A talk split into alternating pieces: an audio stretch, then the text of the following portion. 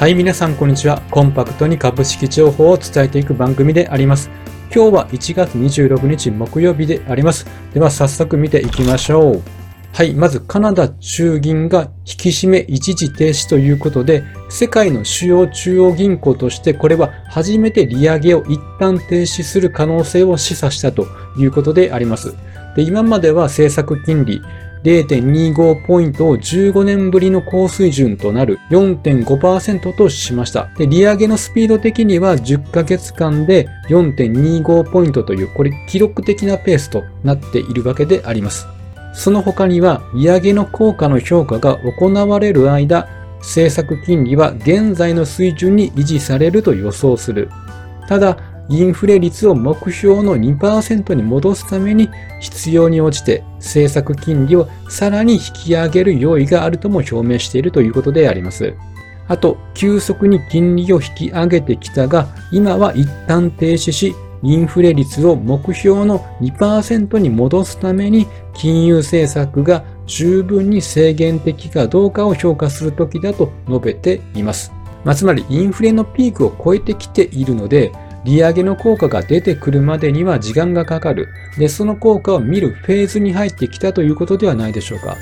ただ、インフレ率を目標の2%に達していなければ、再び利上げをする必要があるということを述べております。で、こちらがカナダの中銀の利上げのグラフの推移になっております。で、20年の3月に新型コロナ対応で政策金利を0.25%まで下げていて、その水準を2年間維持しておりました。で、その後、インフレ加速を踏まえて、22年3月に利上げを開始し始めました。そして7月には通常の上げ幅の4倍となる1%の利上げを実施しました。で9月に0.75%、10月と12月には0.5%の利上げをし、今回0.25%に縮小しているということであります。やはりカナダといえば隣がアメリカなので、この動向をま参考にしながら今後の利上げ対策になるんではないでしょうか。まあ、つまりカナダでの実績が良い方向に行くということであれば、株式市場にとっては交換材料となるので、カナダの物価上昇の減少にも注目が必要かなと思っております。で、こちらがカナダの CPI になっております。前回6.8から直近1月では6.3%に減少しております。で、7月には8.1%という、まあ、高値をつけているんですけれども、そこからインフレは鈍化傾向にあるということは、まあ、間違いないと思います。で、そして次の発表が2月21日に控えております。で、ここでさらに鈍化しているということであれば、まあ、冒頭のお題のように引き締め、一時停止もあり得るんではないでしょうか。まあ、なので、アメリカの CPI は何かと注目されていますが、まあ、一時停止というのはカナダが初なので、2月のカナダの CPI も非常にまあ要注目になるんではないでしょうか。では、日本の株価を見ていきましょう。はい、日経平均とトピックス、マザーズ、3指数とも0.12%の下落となりました。まあ、非常に珍しいパターンではあります。で、そしてキーワード回を見ていくと、半導体関連が目立ちます。で、レーザーテックは日経平均銘柄ではないので入っていませんが、小幅に下げております。しかし、昨日のソックス指数は小幅上昇ではありました。まあ、ただ、ハイテク株比率の高いナスダックは小幅安で終えております。やはりこれは金利の影響も少なからずあったのかなと思っております。こちら、米国債10年利回りのチャートになっております。まあ、少し金利が上昇気味にあるのが影響しているかもしれません。まあ、一時3.3%台まで下げましたけども、今3.4%台にまで上がってきております。で、長期のチャートを見てみますと、まあ、見事にこの200日移動平均線がサポートになっているということがわかります。これは21年の年末以来、久しぶりにこの200日移動平均線にタッチしたということであります。まあ、インフレが鈍化していけば、明らかにこの200日移動平均線をこう割り込んでいくと思われますけども、カナダの例のように大幅な利上げをした状態でさらに物価が2%に下がっていくか、今は見極めている段階ですので、もし思うストーリー通りにならなければ、再び金利を上げていかないといけないような状況になってきます。では続いて日本の海運3社の情報を見ていきます。海運3社下落。要因は MSC とマースクの提携解消で業績への影響を懸念ということであります。でこれは世界最大のコンテナ戦車 MSC とマースクが2社による抵抗アライアンス 2M というのを2025年1月末で提携契約を終了すると発表しているわけです。で、25年2月からはそれぞれ単独運行に移行していくということであります。まあ、そのため価格競争の激化によって、ワンへの業績への影響の懸念から3社への売りが出ているということであります。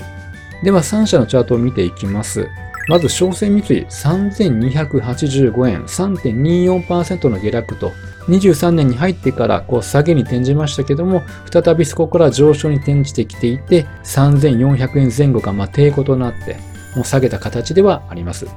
そして日本郵船3165円でマイナス2.38%となっております。で、川崎汽船2754円、マイナス4.11%と3社の中で一番大きく下げております。で、3社のチャートを見る限りでは、決してトレンドが崩れているようではありません。しかもテクニカル的には良いサインも出ていますので、それらをちょっと見ていきたいと思います。まず、商船三井なんですけども、この水色の75日移動平均線が200日移動平均線をデッドクロスしてきてから初めてこう上を向いてきているという状態であります。しかも75日移動平均線が株価のサポートにもなっているということであります。